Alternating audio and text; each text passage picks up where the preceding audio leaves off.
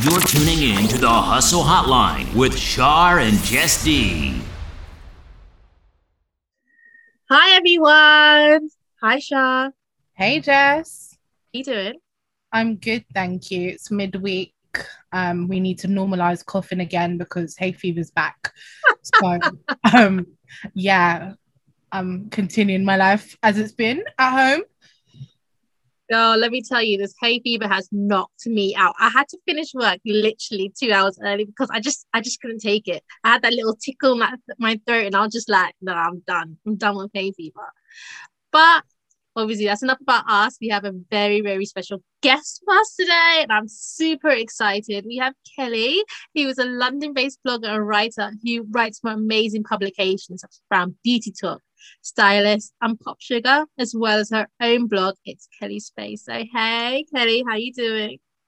Hi, guys. I'm doing good. How are you both? Good. I've had a really good week. Good. We're excited to have you on because I feel like we've spoken about this for so long. Like, we need to get you on. And it's like, okay, let's get her on the June episode because it's also your birthday month, so even better. Yes, it is. Yeah, just over a week away now. So yeah, oh. I'm turning 31, but I kind of feel like it doesn't count because I turned 30 last year, about 3 months after the pandemic first hit. And, I didn't get to celebrate. I just had to have a virtual party with my friends on Zoom. So, yeah, I feel like 30 doesn't count. I think something needs to be said about, like, the forgotten birthdays of 2020. Like, we didn't celebrate how we wanted, and it's still kind of almost dragging into this year. It's like, oh, you can have a birthday dinner, but it has to be your household. And I say that in air quotes because, I'm not walking in and showing my address. No, not at all. So Kelle, we're so interested about you, your career, and obviously we know you a little bit, but our listeners do not. So just tell us a little bit about your journey as a writer. How did it all start? So my journey as a writer started 11 years ago. That was when I launched my first blog, which was called Fashion, Love and Life. So I did that for a bit, and then I just sort of stepped away from blogging for a bit. I didn't really want to blog for some reason because I felt like the blog that I had was more consumer focused and it kind of lacked purpose. So I think I just kind of like stepped away to try to figure out where I was at. And then in 2017, I decided to return to blogging again. And then that's when I launched Kelle's Space. And I think a few years after that, I just decided that I wanted to sort of level up in terms of my writing abilities. And then I started writing for PopSugar, Stylist, BYRDIE, Brown Beauty Talk, and it's just been like that since then. Amazing. Like, obviously we know what you've done and you've been so inspiring, but obviously I'm seeing a lot more like Black female writers like popping up onto the scene, and you've had a lot of prominence usually at the moment. But what is it like to be a Black female in a usually white dominated industry? What's it like? Good question. First of all, I would say it does have its fair share of challenges, but I think that what's happened over the past year with the resurgence of the Black Lives Matter movements because of George Floyd's murder has sort of changed the industry, and it's changed the way that Black writers, male and female, are treated. And also, in terms of the opportunities given to us, I think that our stories, our experiences, and our lifestyles are now a lot more sought after. And I think that's a good thing, because I think that when it comes to different minorities, we are aware of how they live their lives, the things that form parts of their culture. Whereas I think pre BLM and George Floyd, a lot of people weren't really aware about what it means to be Black. So I think it's definitely, well, for me, I find that I've been able to sort of have more writing opportunities. And, I think that the platforms that I write for, I'm really lucky because they encourage me to share my experiences. And, that's another way for me to connect with readers who are Black. So, yeah, I would say it has its moments, But I think there has been a positive shift. But as well, I do worry about it kind of being performative at times. So yeah, I would say there has been a good shift in terms of, you know, we are seeing a lot more Black writers doing amazing things and securing amazing opportunities. But, you know, it is about the experience as opposed to just saying, okay, I've given a writer a chance because they're Black, because we existed pre-BLM and pre-George Floyd. So the fact that, you know, our talent wasn't really recognized until, you know, this sort of pivotal moment, you know, it is a bit, it's not great, but then I mean, you know, it's just one of those things where you just have to sort of use this moment to just, you know, make sure our voices are heard and our experiences are shared. That's amazing, Greta. Like, literally, that's such a good answer. And it's just kind of like, we're kind of noticing like bigger platforms that never really embraced us before are trying, but you still question it. Like, is this coming from a place of box ticking, or is it, you know, they genuinely want to embrace diversity and, you know, just recognizing Black people exist? Because I kind of think, like, flicking back to magazines, like I can probably gather, like, Kelle, that you probably used to read a lot of magazines. I think we all did. We didn't really have online platforms when we were like 15, 16. But even like, if you think of like the magazines back then, like Cosmopolitan, Ms. and stuff, when you think of like when they did the hairstyles, it was always blonde, brunette, and then like a random curly hair. Yes. And now it's like, you'll go in the Glamour magazine homepage and you'll visibly see like an article for Afro hair. And it's just kind of like, it's amazing because these publications always thought of us as other. It's like, you know, you have blue eyes, brown eyes, green eyes, fine, you have eyes, full stop. But when it came to like hair or the products available, it's just like, yeah, this is only in 5 shades. If you can't get your shade, then, you know, that's your problem. So no, that's a really, really, really good point. Yeah, I think I do have mixed feelings because, as you were saying, Charlotte, like, you know, it's just about trying to figure out where they're coming from and, you know, in terms of like brands and publications and what their intention is, you know. And I definitely relate. Like, I read a lot of magazines growing up, and, you know, the ones like Bliss and Shout and is it Big, I think, Sugar? As well. Yeah. they weren't really for us, you know. They were not really for, you know, Black girls, but we read them anyway, because I think back then, you know, there wasn't really anyone around to sort of question what was happening. Whereas now, I think we're a much more conscious generation. And, you know, we're not afraid to speak out if, you know, we see something that's not right. Definitely. That was what was my concern last year, because we've seen things about like Black people and Black moments for Black people, I would say. And I was really, really worried that it would be like a diversity tick box for a lot of brands. I'm happy to say, like, there's been more momentum. I'm just hoping that it kind of like continues and not be like, yes, we're talking about diversity and it's just the norm. But yeah, your answer was perfect.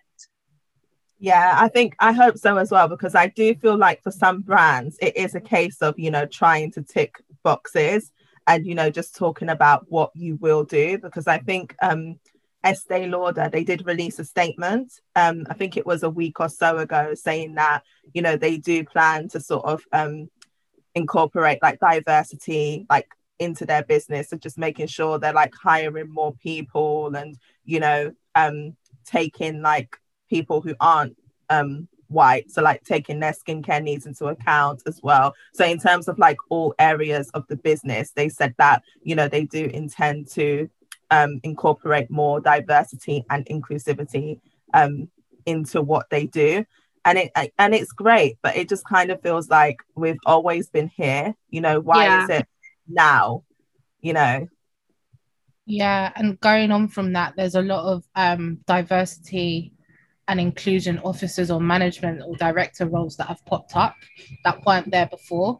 So it's all very, very interesting. And, you know, if those roles are brand new, how is that going to shape change in an organization? It's one of those things where, like, are we going to see change in our generation, or is it going to be the next? It's just going to be very, very interesting to see how that unfolds over the next, I don't know, 10, 15, 20 years.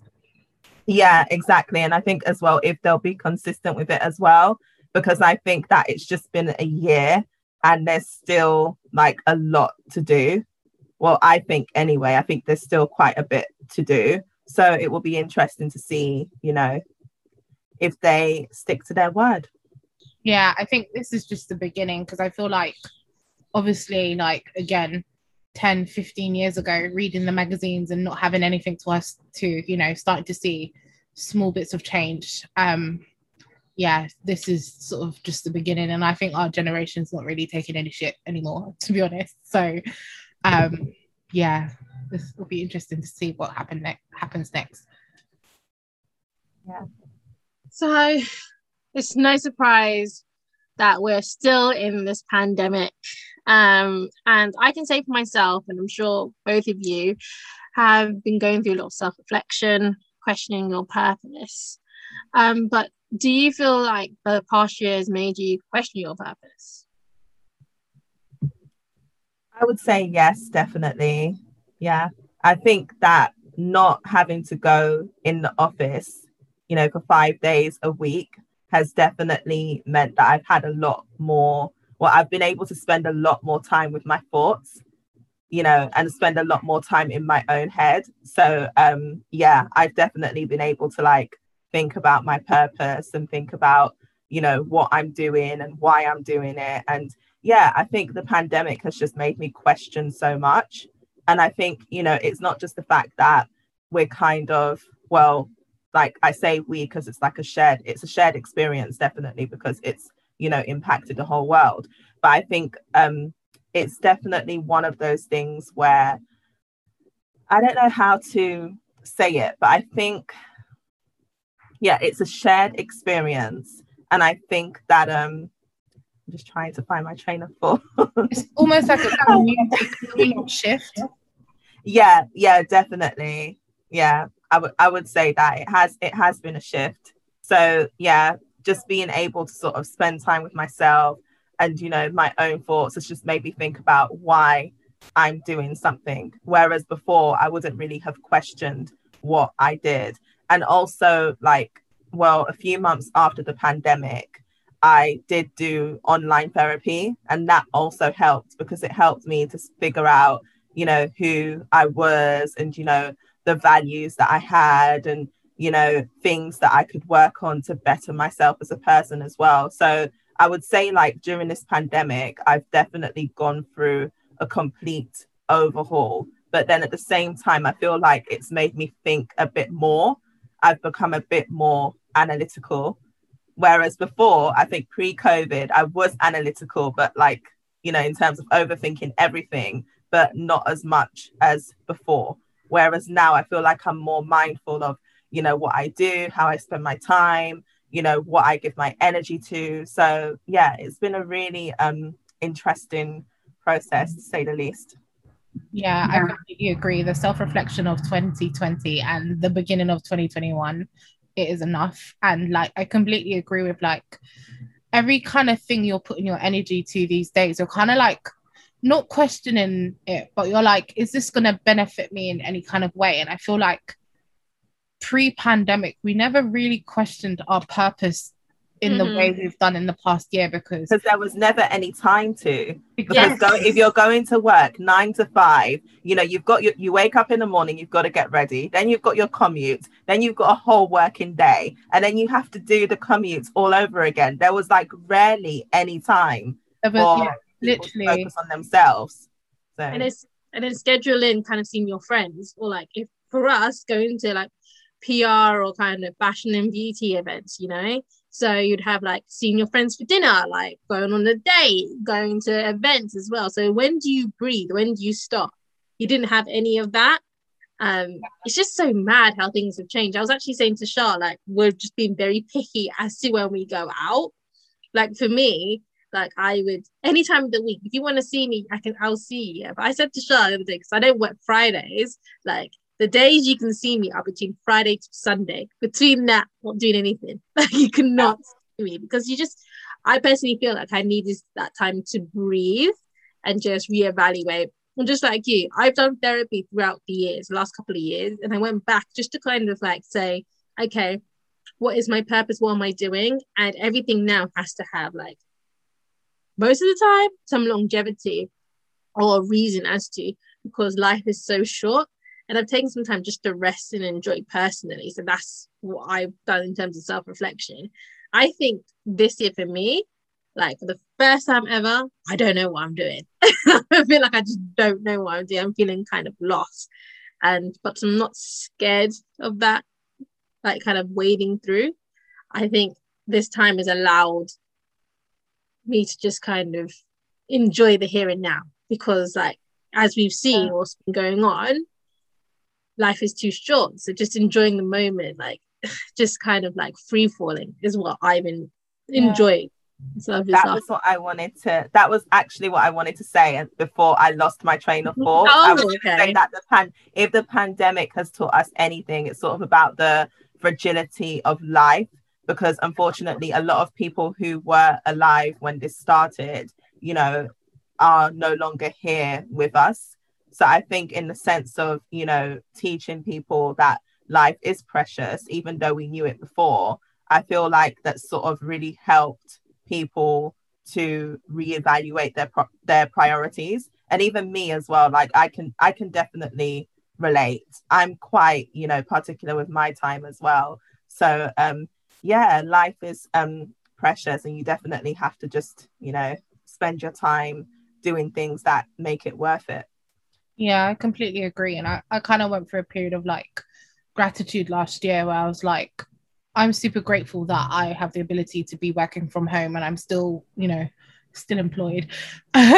So like, you know, instead of complaining about things, I kind of put myself in a perspective of like, you know, things literally changed overnight. Like it was just kind of like we'd never experienced anything like this on record. Like I know it's probably an extreme comparison, but it was almost a war against the unknown thing that we couldn't see, but it touched everyone everywhere. Like the fact that when it started, it was like travel stopped, and I was really adamant that I'm like, yeah, I'm going away next week. Pandemic, cold. Yeah. You all were. I think we all, definitely, we all were. Yeah. And like now, it's like, holiday in the UK. No thanks. I'm gonna ride it out. I'm gonna wait. I'm just gonna, you know, grind my teeth until I can get on the plane again. But yeah, it's I think gratitude is definitely something that came out of last year as well. Like, you know, not to do the whole woe is me or, you know, someone else got it worse, but someone else does always have it worse. So put things into perspective that, you know, you're okay. You've got food and shelter. That's, you know, you're rich in my eyes. Yeah. And I actually remember a few days before lockdown was announced, well, even before that, some of my colleagues had started to work from home because they, you know, learned that, you know, if you have underlying health conditions, you know, you shouldn't really be, you know, in a working space. So a few colleagues of mine had started to work from home. And I remember sort of like getting the sort of resources that I prepare, like for events and things as part of my 9 to 5. And just thinking, okay, this is going to be over in 2 weeks. Like the government have got this. Like, I'm not even going to worry. I'm just going to leave this box there, that box over there. And, you know, I'll be back in 2 weeks, you know. Ready, you know, to work at 9 a.m. Like the government have got this, and you know, this thing is just not going to spiral out of control. I just thought, like the UK, like a modern country, like there is no way like this is going to be an issue for us. And yeah, definitely learned not to speak too soon. 2 weeks into a year. I was really like, in 3 weeks it's gonna be over. I still remember that with Rishi Sunak on the Friday the 20th. I was like, no, it's fine. In 3 weeks I'm going to Oslo and Norway. Like, almost at the same place. I was really adamant, and then it was like, okay, maybe May. No, dude, no. I don't think we came out of proper lockdown until, for me personally, until I could go to the nail shop. That was like when lockdown ended for me. But July. Yeah. I don't know. I think I've learned just to have no expectations anymore. That's it. Just take it day by day. Yeah, definitely. Managing your expectations is key, because you just don't know. Like, even now, we don't know what's going to happen within the next few days, you know, let alone the next few months. So, yeah. Cool. So just circling it back to beauty, as we know, this past year has seen a rise in Black beauty brands. Yay, like mine. And the support for them. Do you think some brands are using diversity as a tick box exercise, or do you think they actually want to embrace it? These are some really interesting questions.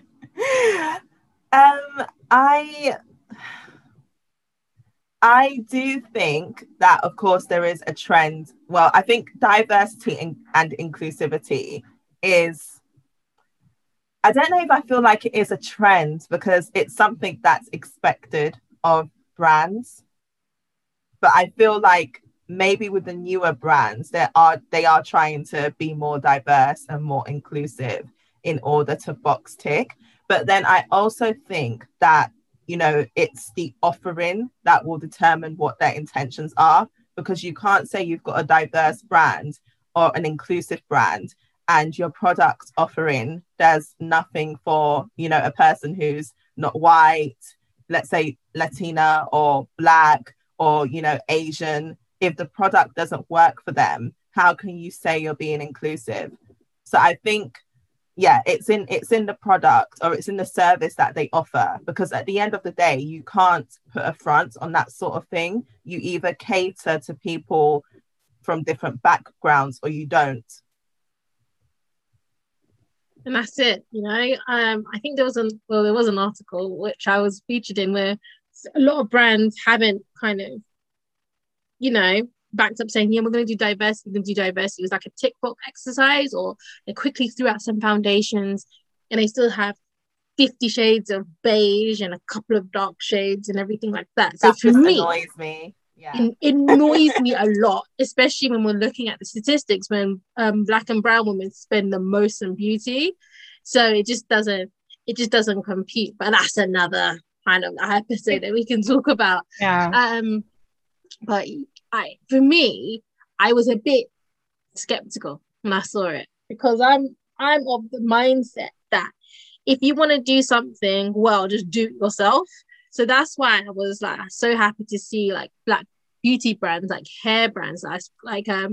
There's a hair braiding brand, the name escapes me, but I was working with her, and she makes braiding hair for Black women. And we know like the expression, yeah, makes your head itch. And I'm a person that's got sensitive skin, so obviously getting someone that knows about Black hair, who's Black, doing that skincare, because Black skin and brown skin can be different. You know what I mean? Beauty, obviously my brand as well, knowing the colors that suit all different skin tones. So when I saw those brands do it, that's cool, that's calm, do it.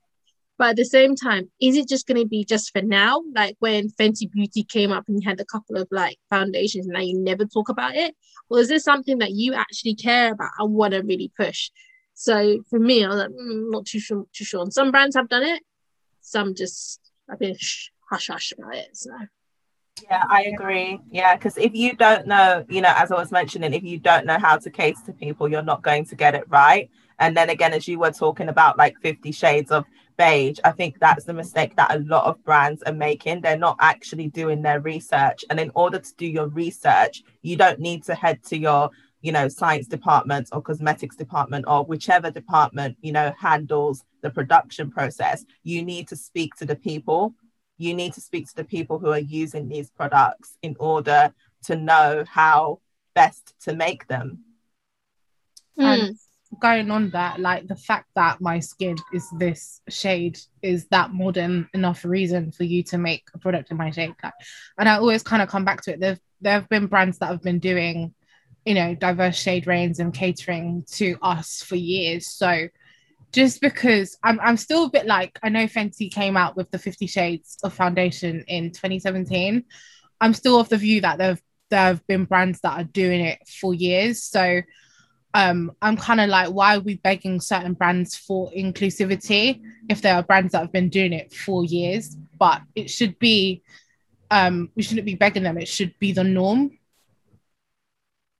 Yeah, I'm with you there. Like, for example, Iman Cosmetics launched in the mid-90s.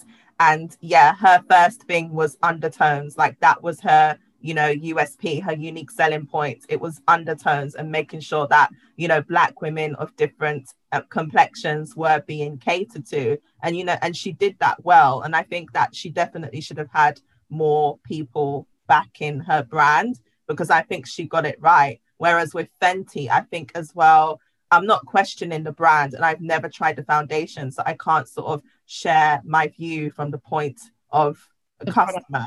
Because you know, I've never used their foundation. But I think that with these times that we live in, it was a lot of maybe just hype. Hype helped, you know, in terms of the launch, and also the fact that, you know, Rihanna is behind the brand as well. I think that definitely helped. And I think hype just took over to the point where it was like, okay, you know, let's not even question whether this product is good. It's like 40 shades. It's like, you're going to find something that's for you. And I'm sure that, you know, there are women out there who have. But yeah, I just think, as you were saying, Shah, there are people who have been, you know, who have been behind this, you know, offering makeup for people who have, you know, different skin tones for years, like Iman, Doris Michaels, Black Opal. There's so many brands that have been doing this for a really long time that haven't received the credit that they deserve. And I'm not saying again that Fenty isn't worthy of credit, so nobody come for me, please. it's more the exposure, because you've got brands like Fashion Fair that have been in, you know, they were stocked in Boots, stocked in Debenhams. I'm pretty sure the company went in, I don't know if they're, you know, gone into liquidation or administration. I think they did. Yeah, I think they did. Yeah, there are brands. It's just exposure, isn't it? And, you know, beauty is one of not the easiest markets to enter, but there's so many different beauty brands. Like, we could probably list off like 30 or 40 beauty brands between us. Whereas, you know, compared to something like a Bird brand, you'd probably be like, I don't know, Dreams. So I definitely think it's about exposure and what's popular. And yeah, that's something to be said. But yeah, definitely. It's a shame, because we're showing our age now, because obviously like the Doris Michaels from the hair shop, the Iman foundation is sick. It's so good. And the Black Opals and things like that. I feel like a lot of the younger guys don't really know about those products, and some of them are really, really high quality. I think it's just one of those things whereby, obviously, I work in digital and social. They just need a really strong team just to push it out and a bit more hype, because I think the rest of the laws will kind of like we're the youngest of the demographic that know about them. But obviously, our mums and our aunties would buy it because it's quality. And it's a shame, because like Debenhams has no store anymore. You're most likely not going to be able to walk into like a Superdrug and see an Iman Cosmetics there, or it's more, you'd probably see it in like a House of Fraser or something like that. I can't even tell you where you can get it right now, or a Fashion Fair or a Black Opal right now. You have to be like specialist places, like you go to Brixton or something like that, places whereby there is that demographic there, which is a shame, because they are out there. You just need to need the more exposure. Yeah, I agree. I think accessibility is definitely a big issue. And also with these brands as well, maybe they just don't have the backing as well. That's another thing. That's another thing to consider. They might just not be backed by people, because, you know, I think that we do live in a society that's very like image based. And I think with your Imans and your Fashion Fairs and your Doris Michaels, it's about the product. So, you know, if you get the product and you put it on, like, you're going to look good. Whereas now I think that a lot of young women who do wear makeup are all about the aesthetics. So they just think, okay, does the bottle look good? You know, can I apply this product easily? They're just focusing on details that don't necessarily revolve around the product. So yeah, I think it's a missed opportunity. The fact that, you know, these OG cosmetic brands aren't really being invested in. Yeah, exactly. It's a shame because some of them are so like banging. So on the topic of like beauty brands and diversity, how can upcoming or new brands champion diversity? What can they do? Well, I think talking to people is definitely important. So talk to people who actually use products. So talk to people who are Black, who are Latin, who are Asian. Talk to people who, you know, don't look like you and find out like what their experience is. So what beauty products do they like? What beauty products do they wish, you know, there was more of? What beauty products are they having issues with? You know, I think it's really about asking questions to people who are using these products, you know, and filling in those gaps, you know, instead of trying to keep up with competitors. Whereas I know for some brands, you know, keeping up with competitors, you know, that's their priority because they want to make money. But, you know, I do think that the customer has to come before any of that. Agreed. And just to kind of like add on to that, when we talk about diversity is such a huge umbrella. And obviously I think about diversity mostly in terms of race. I always see myself as Black before anything else, right? So for like upcoming brands, you would have to look at kind of like your USP and then think about what kind of section of diversity you're going to look at. So you're going to talk about race? Are you going to talk about gender? Are you going to talk about sexuality? Is there a way that you can talk about that with your brand in there? For example, Pharrell has just launched was it a skincare brand? Like for like, was it unisex or something like that? I think Pharrell's done something around that, but I'm not sure. But there's a lot of kind of brands who are thinking about like skincare for like the beauty for like men and women as well. I think Planted is another one because like for skincare, you normally think about women, but a lot of guys want to take care of themselves and want to take care of their hair. So not just talking about like beard oil, but some creams as well to kind of like moisturize it. Because I've got a lot of guy mates and they're like, well, oil doesn't really work. If I want it to grow, I need some cream or something like that. I was like, oh my God, I didn't even think about that because obviously I don't have a beard. So you just got to think about what type of diversity you're going to be talking about. Yeah, I think I was just going to say, there's a big question mark about celebrity skincare lines, which is probably a topic for another episode, but you've got celebrities pushing skincare lines when they've got access to the best dermatologist, facialist in the world. So, you know, cough Alicia Keys. There's a big question mark. I'm not saying don't do it, but I have a big question mark around celebrity endorsed lines. I think Fenty aside, because you can see the science and innovation, but you know, again, that's another revenue stream for celebs. So yeah, that's all I wanted to add. I was actually going to say that you gave me food for thought, Jess, because when you were talking about diversity, you pointed out that diversity isn't just about race. And for me, it's actually crazy how when I think about diversity, I think about race and only race.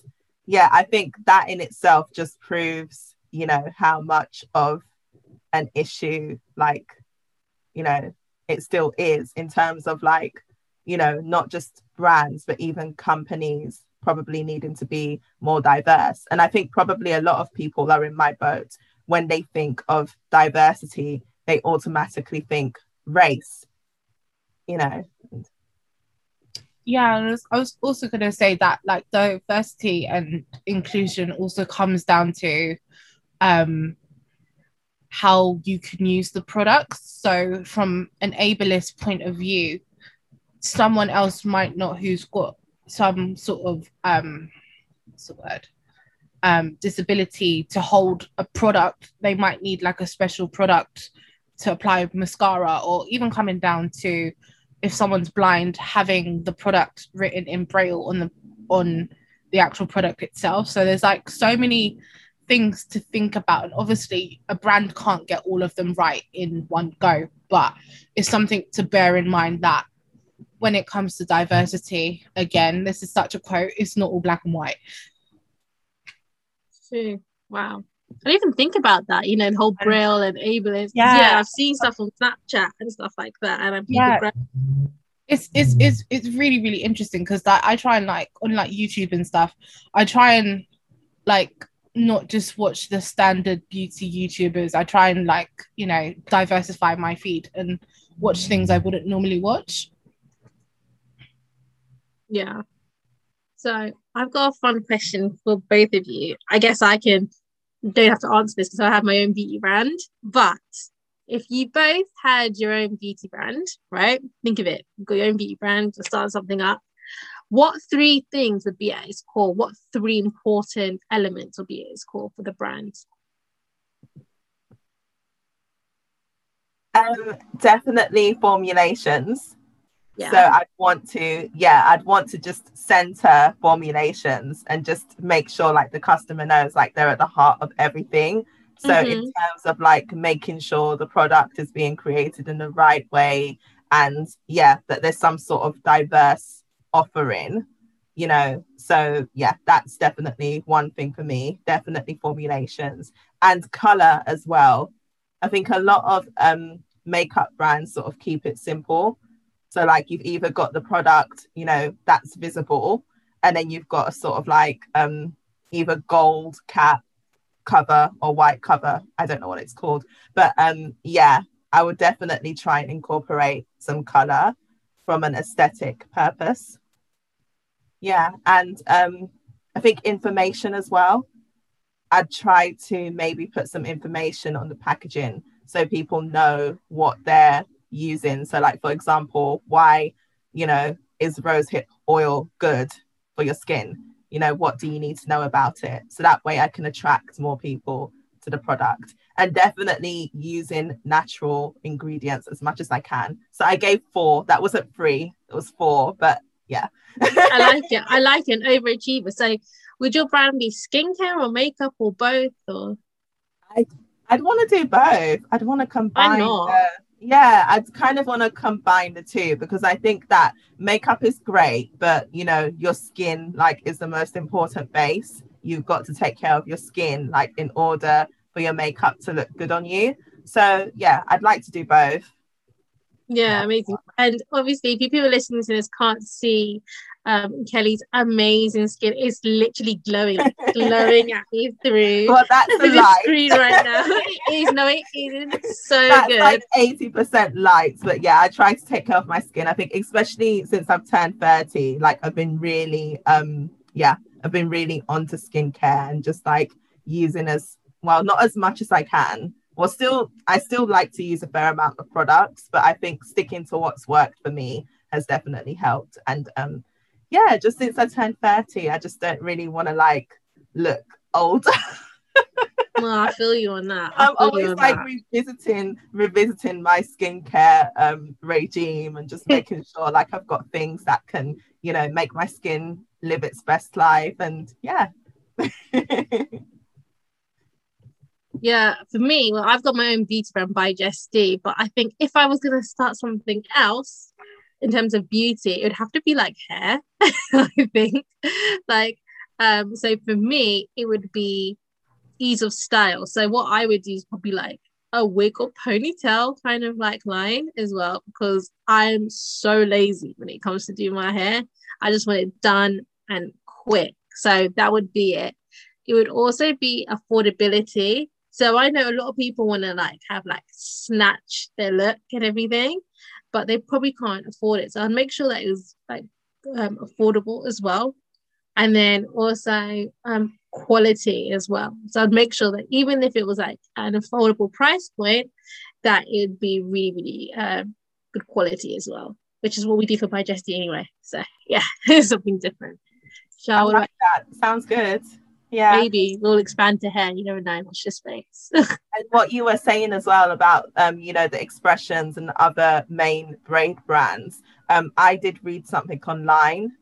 It was an article about, like, whether these brands were using, like, really harmful ingredients to make their braids. So I think a lot of Black women now are being mindful of the hair that they're using, you know, just making sure that it's not impacting them in a bad way. On that note, I was going to say, I saw a brand that's using banana fibres as braids. I saw that today. Is that the one on Twitter? I think it's on Twitter, right? Yeah.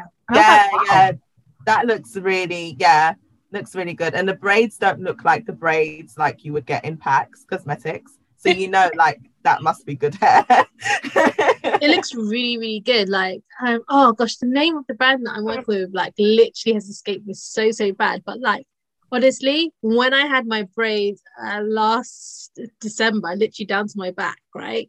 The colour was amazing and it didn't itch my scalp, because after I saw that video with like expressions and people saying, oh, if you want to use it, you have to put it in water. Like, I think it was vinegar. All this white residue came and some people had like rashes. Like, my sister cannot wear like expressions. Like, she would be itching all the time.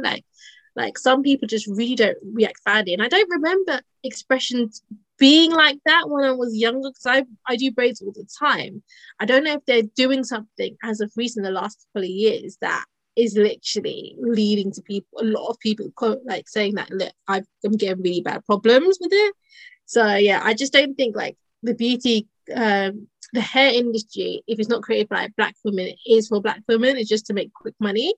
And I'm happy to spend a little bit more on Black hair brands that cater for us, because it's not going to damage your hair, you know?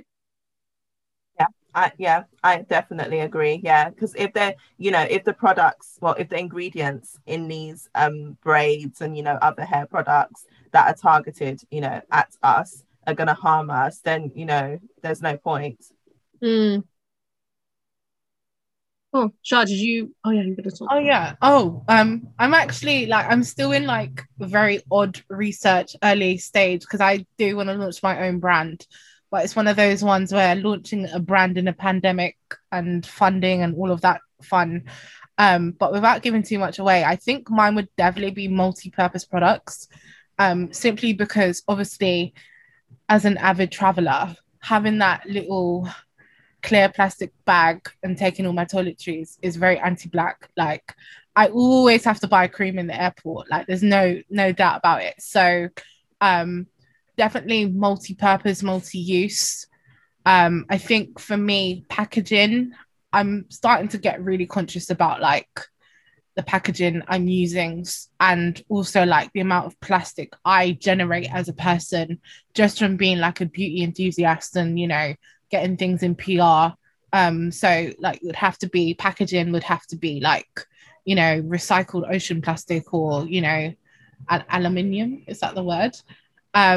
And then I think the third one is like, with it being multi-purpose, it's also going to be genderless as well. So I think that would be kind of at its core. So those kind of three box ticks. And again, I think affordability is a big thing, because, you know, travel size beauty. Okay, well, that is kind of like the angle of the brand I want to launch. Travel size beauty is a scam. There's no way I should be paying £10 for a small mascara in the airport. Like, that's crazy. So, pricing it right is my big thing for travel size beauty. Like, you spend so much on like a small version. Like, I think one example is in Superdrug or Boots, the really small deodorants £1.50, and then the 200 mils £1.50. So I'm like, make it make sense. So pricing. Amazing, great. So hopefully we all get investment. We can kind of make our dreams come true, and like, you know, be like beauty entrepreneurs, like massive ones. Well, watch this space. You never know. This year's been crazy. You never know. So on to our final question we've got there, guys. Kelle, what advice would you give to up-and-coming writers who want to break into the industry? I don't know if I've broken into the industry yet.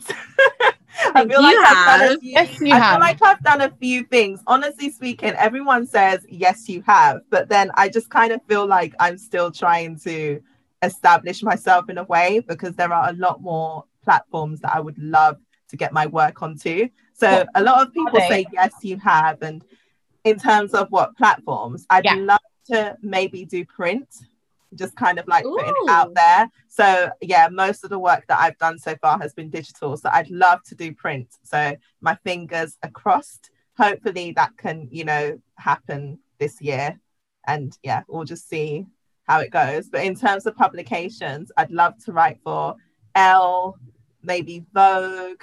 Yeah, there's quite a few places where I would really like to see my work. So, yeah, in terms of advice, I would say read, like do a lot of reading, like find out what's happening within the industry. I would also say like find a place where you can showcase your work. So for me, that's via the services page, like on the blog. So I don't have to create an additional website.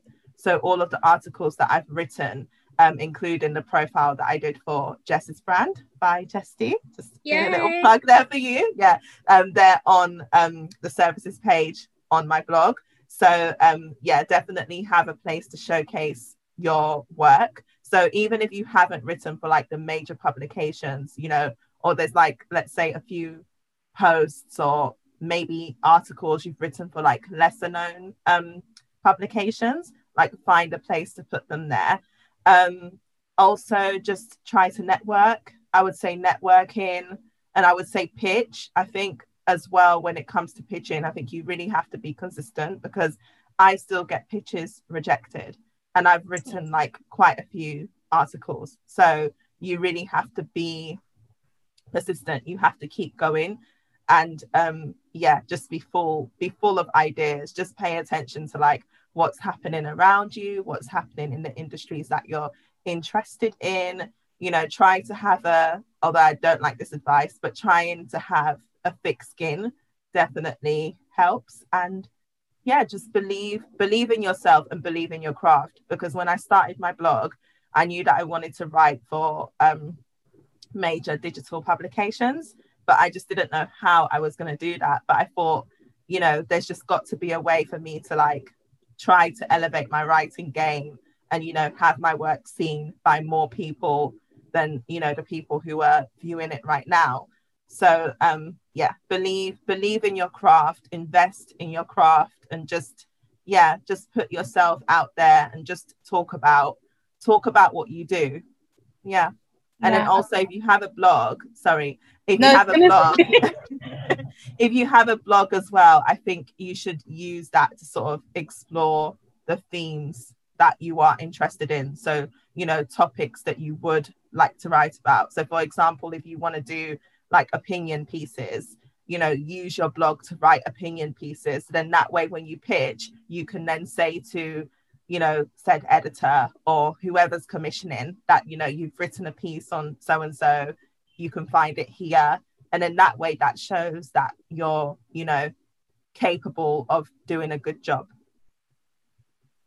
Yeah, I completely agree. And I was going to say, like, it's crazy because before, when me and Jess were having the pre-call for this podcast, pre-call, I just went back through my blog, and it's crazy because we did a collab back in 2018 about diversity in the beauty industry. And like, one thing with me and you, like we really work well on a collab, so like networking is such a big thing. Like, we met on Twitter, and then, you know, I started seeing you at like the Black Beauty events. So you never sort of know, like, it's not, I always kind of think in these kind of things, it's not always about you. You need to collaborate, network, speak to people. And like, I feel like in these pandemical times, it's slightly difficult where we lack that human connection. So if you see kind of someone in the same field as you that you admire, just DM them. Like, even if they don't respond, at least you did it. Yeah, I agree. And for me, even pre-pandemic, I think I struggled with the whole human connection thing because I'm actually an introvert.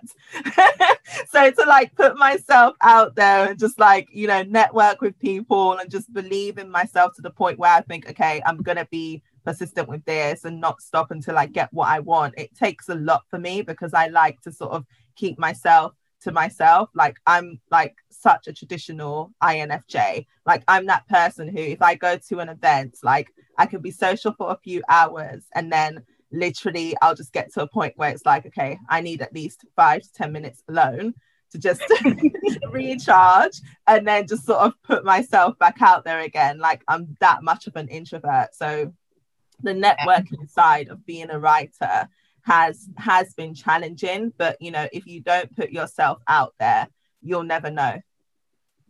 Oh wow, we got two introverts on the call. I'm a massive extrovert, so like going and networking is my life juice. But I'm an ENFJ, I think so. Like, so I'm the extrovert version of you. So you're doing so well for someone who needs to like, okay, recharge and then go back out there, because like I feel you've broken into the industry. I can't wait to see where you boom and then be like, she wrote about me, you know, like, because I went around the family group chat, by the way. And yeah, so like, I remember seeing the piece on, I think it was on POPSUGAR before you'd even tweeted it. I think I just saw it in my timeline. Or just kind of subscription boxes. You saw it. And I was like, oh my God, I know her. So I'm like, oh my God, it was before you'd even like said you'd written this piece. And I'm like, oh my God, this is amazing. Yeah, I actually had to take a few hours to sit with it before I promoted it, because I remember when the editor emailed me and said the article's live, and that was the first ever article, and I was like, oh my God. And I just spent like 2 hours being really excited and then got on Twitter. You were excited. I was gassed. I was like, I put that on LinkedIn. I put it everywhere. And I looked like so professional. And I told my photographer, you're on it. Yeah, she's in it. And she was like, she was so happy too. So, yeah. I was just going to say on that, I feel like maybe it's the British element of our personalities, but we do need to shout about our work more. Full stop. Like, I don't think it's British, you know. I think it kind of, trying not to be sort of like too psychology focused, I kind of think like it boils down to early life as well. So if you've been taught to like, because it's crazy. Did you see the girl who posted on Twitter with a screenshot of what her dad said to her? I think she got a job or something. I saw it yesterday. It's actually gone viral. She got a job and her dad was like, relax, like you haven't won the Oscars. And honestly speaking, wow, you need to send that to me. I haven't seen it. Like, I think I retweeted it. I'm not sure. Or I might have liked it. But I just looked at it and I was like, you what? Like, you got a job, like, in a pandemic, which in itself is an achievement. And your dad is basically telling you to humble yourself. Like, wow. A lot of us, like, our parents, well, I don't know about you guys, but, you know, some of us, our parents haven't really taught us to sit in our joy. It's always like, yeah, that's great. Like, let it go now, because, you know, what follows, you need to focus on what follows. You know, we don't really sit in our joy and just, you know, take the time to sort of like comprehend what we've actually achieved. And I think that, well, this generation are doing a really good job of, you know, not being afraid to big themselves up. So, yeah. Oh, that's profound. Imagine your parents saying to you, you haven't won the Oscars. Or know what to do. If I find it, I'll definitely like at you guys, like in the comments. Yeah, I could not believe it. I just looked at it, and I actually looked at the comments, and it wasn't until like a few comments down that people were like, oh, okay, is this what, you know, I think the girl was Asian, so she was like, this is what, you know, so-and-so parents are like. Just like, oh my God, wow. Wow. I wouldn't know what to do. You've got a new job. You should be like a nice well done at least. Yeah, and it is something to celebrate, because at the end of the day, I think, you know, you need to go through interviews. Well, you need to apply first. You need to get the interview. Then you need to go through the interview and just prove that you're better than everyone else. Like, it's not something to be taken lightly, you know, when a company says, I want you. You know, even if it's on a, let's say, part-time or freelance basis, you know, your contribution will still matter. So I'm going to say something that might be kind of unorthodox, but in our parents' generation, you'd kind of walk in and ask if you're hiring, and you'd probably be hired on the spot. So, you know, it may have been a lot easier to get jobs back then. There wasn't all of you know, there was definitely unconscious bias back then, but now it's just kind of like, in this digital age, you're competing with so many different people. You don't just kind of like walk into a shop and hand in your CV anymore. It's like, no, you got to go online. True, yeah. So maybe his perspective of like, oh, you got a job, well done, you haven't won the Oscars, is kind of like, well, in my day, it was harder. Yeah, I guess so. Yeah. And I guess as well with sort of our parents' generation and probably grandparents as well, there was sort of certain industries that would make space for you. So if you weren't a teacher, you were a doctor, you know, or a nurse or something along those lines. So yeah, I don't think that sort of like branching out into, let's say, more creative industries, for example, was an option back then. It was sort of like, okay, you went where people, you know, accepted you, especially, you know, in, let's say, 1960s or 70s Britain, you know, which wasn't really kind to, you know, people who weren't white. True. Oh, wow. So that was amazing advice. I've got a little bonus question, a mini one that only you can answer, Kelle. What's next? I don't know. At this point, I don't know. I just want to keep on writing. And, you know, I've got my mindset on getting at least one print piece in 2021. And yeah, I'm definitely, well, I've actually started blogging a little less now so that I can focus on getting my work sort of in, well, on digital publications and potentially in print. And yeah, that's it really. And just continue to grow my little Instagram community that I've created as well. And yeah, that's it. It's not little, it inspires me. Every time I see a post, I'm like, I love it, yeah. Oh, I never thought about my ex that way. Thank you. Because the thing is, I decided to create it. I think it was like late last year. And then I talked myself out of it. But then when January 1st came, I just thought, you're doing this. And I had no plan because the branding was like literally all over the place. And you could tell I had no plan. But then once I started, you know, posting more, my vision became clear. So, yeah, I'm really glad that you guys like the posts. And yeah, I just want to keep on growing the community because, yeah, it's really great to just be able to like connect with people and just share my, you know, thoughts and experiences and stuff. And it just brings something different to an image like focused platform. Like we forget that words exist in this kind of like, oh my God, what's she wearing kind of world.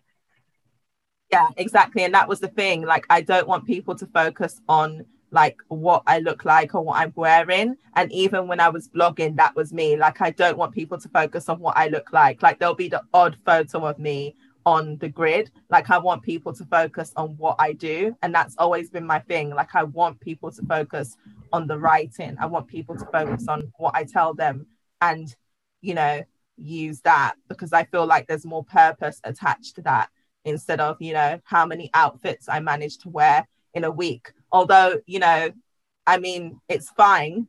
People who are doing that make it work for them. But for me, I'm more of a purpose-led individual. I really value purpose and connection and just really being myself. I think that's another lesson that I learned over the past year, just learning how to be myself. Oh, I love that. I feel inspired right now. Oh, this has been such a refreshing like chat. I really enjoyed this today. I'm having a really good time in general. I really, really, really enjoyed this, Kelle. So inspiring. I enjoyed it as well. And you guys inspired me as well. Thank you for having me. Obviously. I literally can't wait to do the promo for this episode because I feel like I've got so many like good sound bites. Yeah. That's really good. Yeah, I think the conversation was good. And I'm also glad that I didn't know what we were talking about before the episode. I know. I'm that kind of person. If you guys had told me a topic, I would have literally like assigned one page in my notebook to write about the topic and like every point that I wanted to make. And I just feel like the conversation wouldn't have been authentic. So even though I sort of like lost my train of thought like a few times, I just feel like if anything, not knowing made the conversation better and put me at ease as well. Yeah, no, we're all about like keeping it authentic and having a chat. Obviously, people will be listening, but yeah, I like the fact that we do that. And to wrap up, where can everyone find you on socials and yeah? Okay, so on Instagram, Twitter, and Facebook, I'm at Kelle S. Writer. So that's Kelles and then the word writer. And on Pinterest, you can find me at Kelle Salle. That's Kelle, my first name, and Salle, my last name. And I also blog at Kelle's Space, which again is my name. So www.itskellespace.com. Can I just say I love your blog. It's just so concise, to the point. Like, it's a visual treat when I go on there, because obviously like blogs are slightly harder to keep up with, but no, your blog like is one that every now and then I'll go on and I'm like, oh my god, thank you. I need to get back in this blogging game because I've been taking a break. But yeah, but no. your blog looks good as well. I really like your blog. Banging. And I really love your travel post as well, sort of sharing your experiences. So, and I always think like I'm living my best life through you, because everybody says that, Marsha. Literally, everybody says that. I think I just need to like, I've taken a pause from blogging like so bad. I haven't blogged in a year, but like even though I can write, I just preferred to do visuals. And like obviously I've got so much going on with ByJesty, but for people listening, I actually started off as a blogger, fashion blogging and shoots and stuff like that. So I'll incorporate that more into like my pins and like blog. I don't know what's going to happen to that blog. Look what I got. But watch this. I don't know. Maybe we need a blogging episode, because you touched on something really important about like how blogs used to be like super consumer focused in the beginning, about like, you know, which MAC lipstick am I buying this year, because they back then less money, whereas now it's like, you know, do people still blog? I don't know, but yeah, so probably a whole other episode. I think they're still relevant though. Like for me right now, like I've decided to take a month out because, you know, I want to focus on more, you know, writing more, you know, for the major publications. So yeah, I think they're still relevant. There's still quite, you know, a lot of blogs out there. So, you know, I would definitely not discourage anyone from starting a blog. Like, absolutely. If you want to do it, like, you know what sets you apart from the rest, do exactly. it. You know? And no one is you apart from you. So, yeah. Cool. This has been inspiring. This has been beautiful, people. I've enjoyed it. Thank you, Kelle. Thank you. Thank you guys for having me. Have a good evening. Follow us on Instagram and Twitter at Hustle Hotline. Keep it locked.